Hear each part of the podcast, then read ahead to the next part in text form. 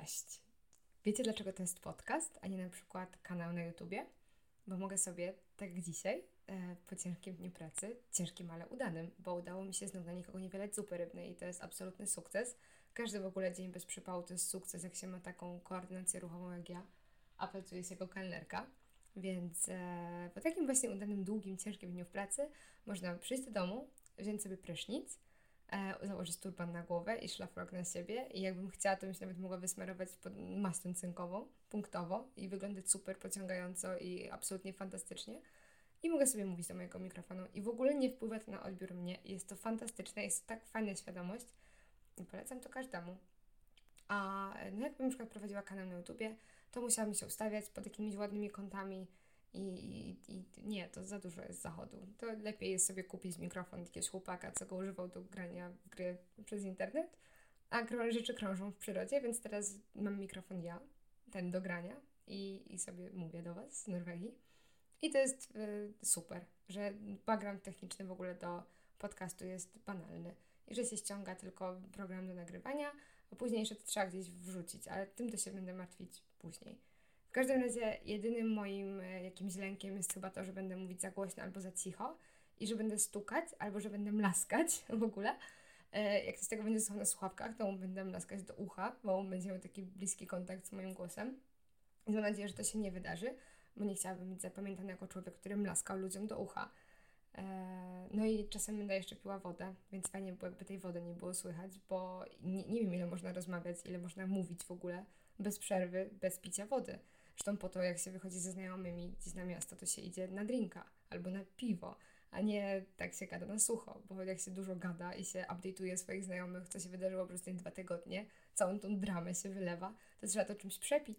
Albo jak się idzie na randkę, też się idzie na drinka, ale to może z innych powodów, nie wiem, na przykład jak się idzie na randkę z Tindera i nie ma o czym gadać kompletnie i trzeba tą ciszę czymś zabić i wtedy ta wykrzklanka jest absolutnie zbawienna, bo się bierze ten łyk i się modli, żeby w ciągu tych 3 sekund, kiedy bierzemy łyka tego drinka, przyszedł nam do głowy jakiś super temat, o którym będziemy mogli rozmawiać przez najbliższe 5 minut, zanim znowu nie będzie jakiejś niezręcznej ciszy. W każdym razie to są rzeczy, które mogą nam przeszkodzić, ewentualnie moja współlokatorka z góry, która na pewno będzie zaraz oglądać komedię i się śmiać, a to jest stary dom, drewniany, więc tutaj wszystko słychać, nie ma kompletnie intymności. Tak samo możecie usłyszeć Sondrę, czyli mojego współlokatora ze ściany, jak kicha, bo ja takie rzeczy słyszę, więc nie wiem, jak czuły jest ten mikrofon, jak jest bardzo czuły, no to będziecie szczęście, że mi po prostu wam kichnie Sondrę do ucha. Może się tak wydarzyć. Ale dobrze. Po co ja w ogóle mówię i po co się ten podcast w ogóle wydarza i po co on jest nagrywany? Ano po to, że wpadłem na taki pomysł, że opowiem Wam, co się dzieje, jak się kończą napisy po filmie, jak już ekran ciemnieje i gaśnie i wszyscy się rozchodzą. Na przykład po komedii romantycznej, bo generalnie co się dzieje po komedii romantycznej niby wiemy. Albo się idzie do łóżka, bo to już jest ten moment na randce, i się cały film czekało grzecznie z rączkami na kolankach i to już jest ten moment, że okej.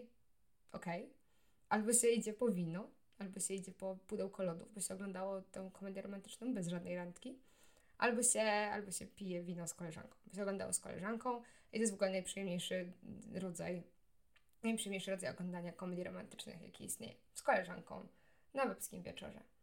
W każdym razie, o co chodzi z tymi napisami końcowymi?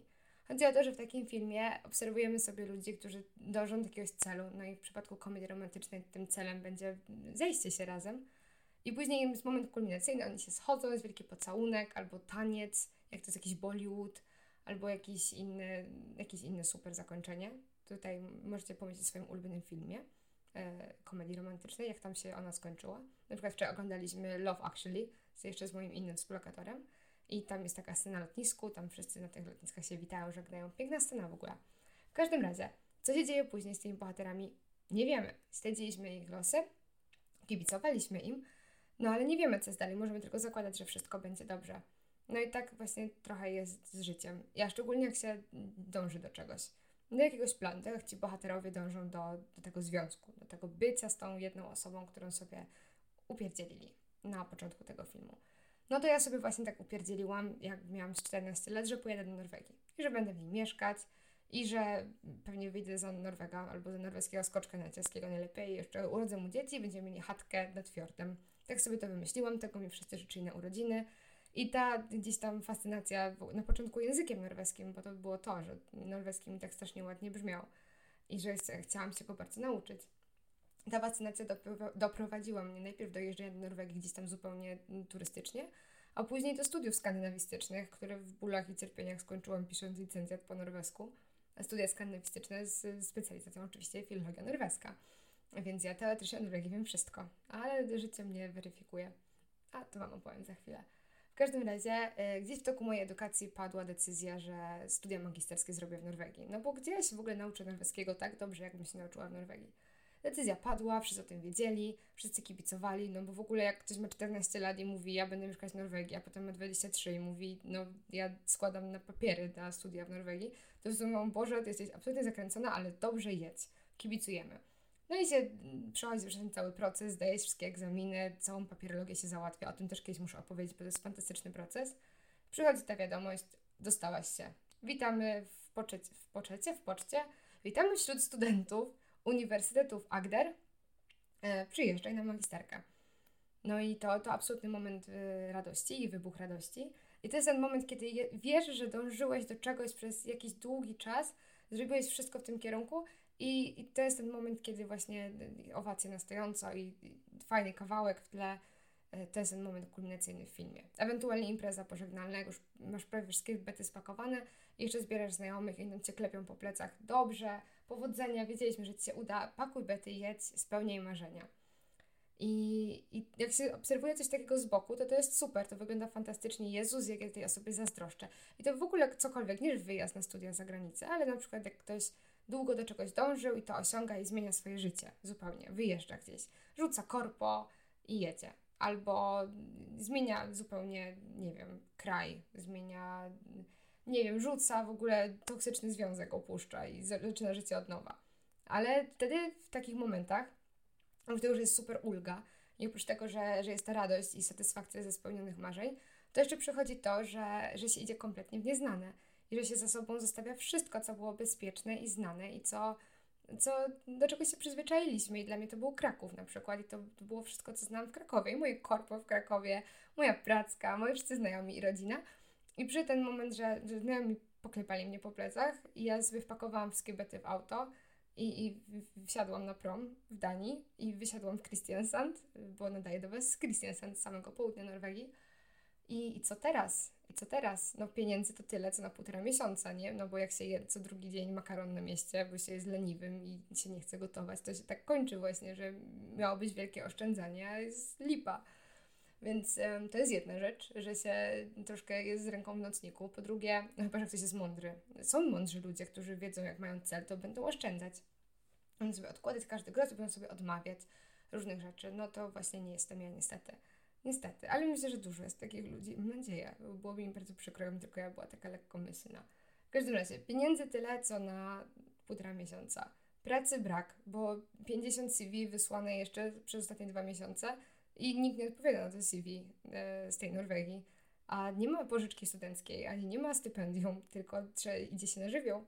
Więc wchodzi się do tego pokoju, który się wynajęło gdzieś tam jeszcze przez internet, na szczęście się udało, ktoś tam chciał wynająć mi pokój.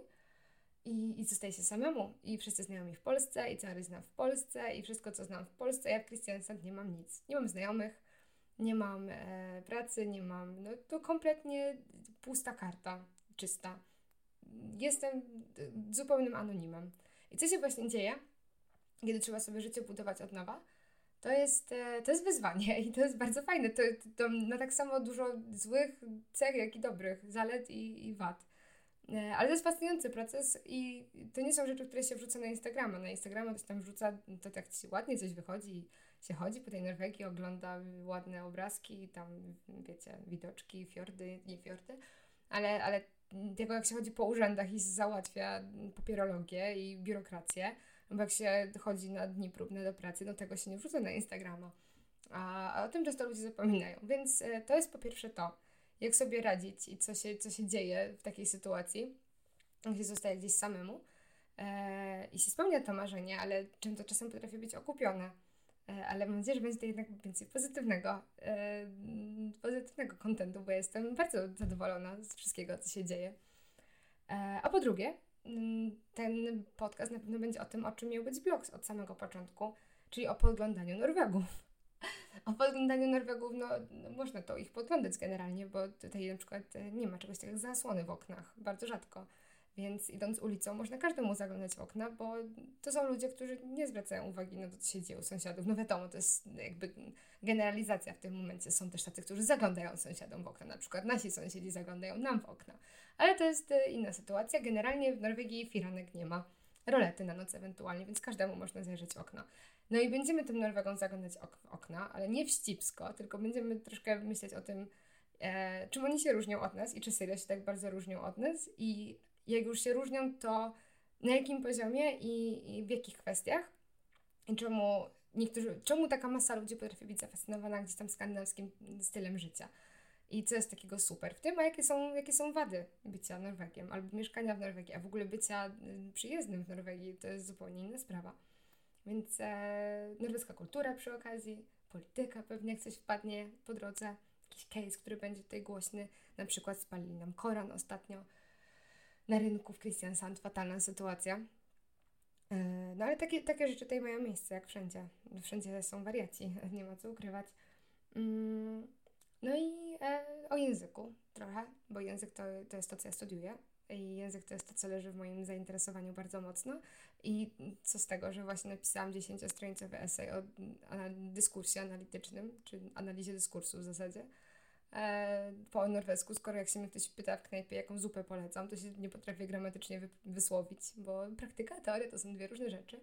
Więc troszkę o tym, jak się w ogóle odnaleźć w kraju, gdzie ludzie mówią 500,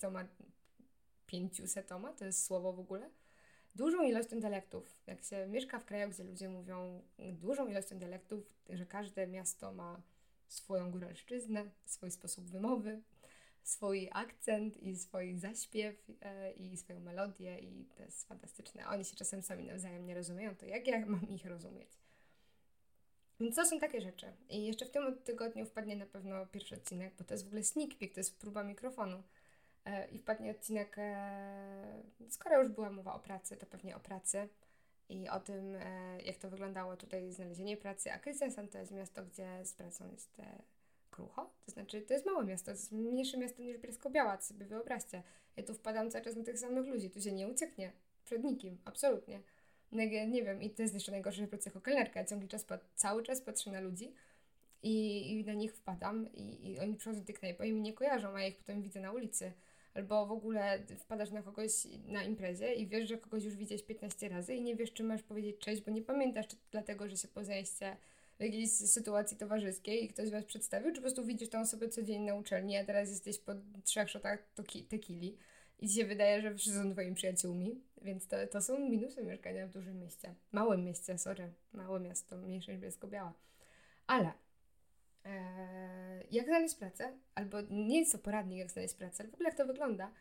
I skoro o pracy, a w pracy teraz mamy sezon na imprezy firmowe, wigilijne imprezy firmowe, to trochę opowiem właśnie o takich imprezach wigilijnych i w ogóle o kulturze melanżu w Norwegii, jak to wygląda, po co się tu wychodzi na miasto i jak w ogóle to jest to jest rytuał tutaj, to jest wszystko zaplanowane, to się nie dzieje nic bez przyczyny i co to są nocne kruki, co to jest za organizacja i w ogóle jak oni funkcjonują i to jest fenomen, który jest albo typowy dla Norwegii, albo dla Skandynawii, tego jeszcze nie wiem, ale sprawdzę. I jest fantastyczny i to naprawdę by się sprawdziło u nas. Tak naprawdę to by się nie sprawdziło, ale wishful thinking. Więc takie rzeczy. I gdzieś tam bliżej święta, ale nie takie pierdoły na zasadzie. W Norwegii w Wigilię wszyscy łapią się za rękę i chodzą dookoła drzewka świątecznego, śpiewając piosenki. Bo takie rzeczy sobie można przeczytać w książkach do nauki języka albo książkach dla imigrantów. Do nauki kultury norweskiej. A to tak bardziej bez ściemy. Ja mam swoją próbkę społeczeństwa norweskiego, na której będę testować te stereotypy. Zobaczymy, co z tego testowania wyjdzie. I tak będziemy sobie właśnie ich podglądać. I podglądać życie imigrantów w Norwegii, i podglądać próby uczenia się języka, I mam nadzieję, że się będziecie ze mną fantastycznie bawić i mam nadzieję, że fiordy będą jadły nam wszystkim razem z ręki. Buziaki i do usłyszenia!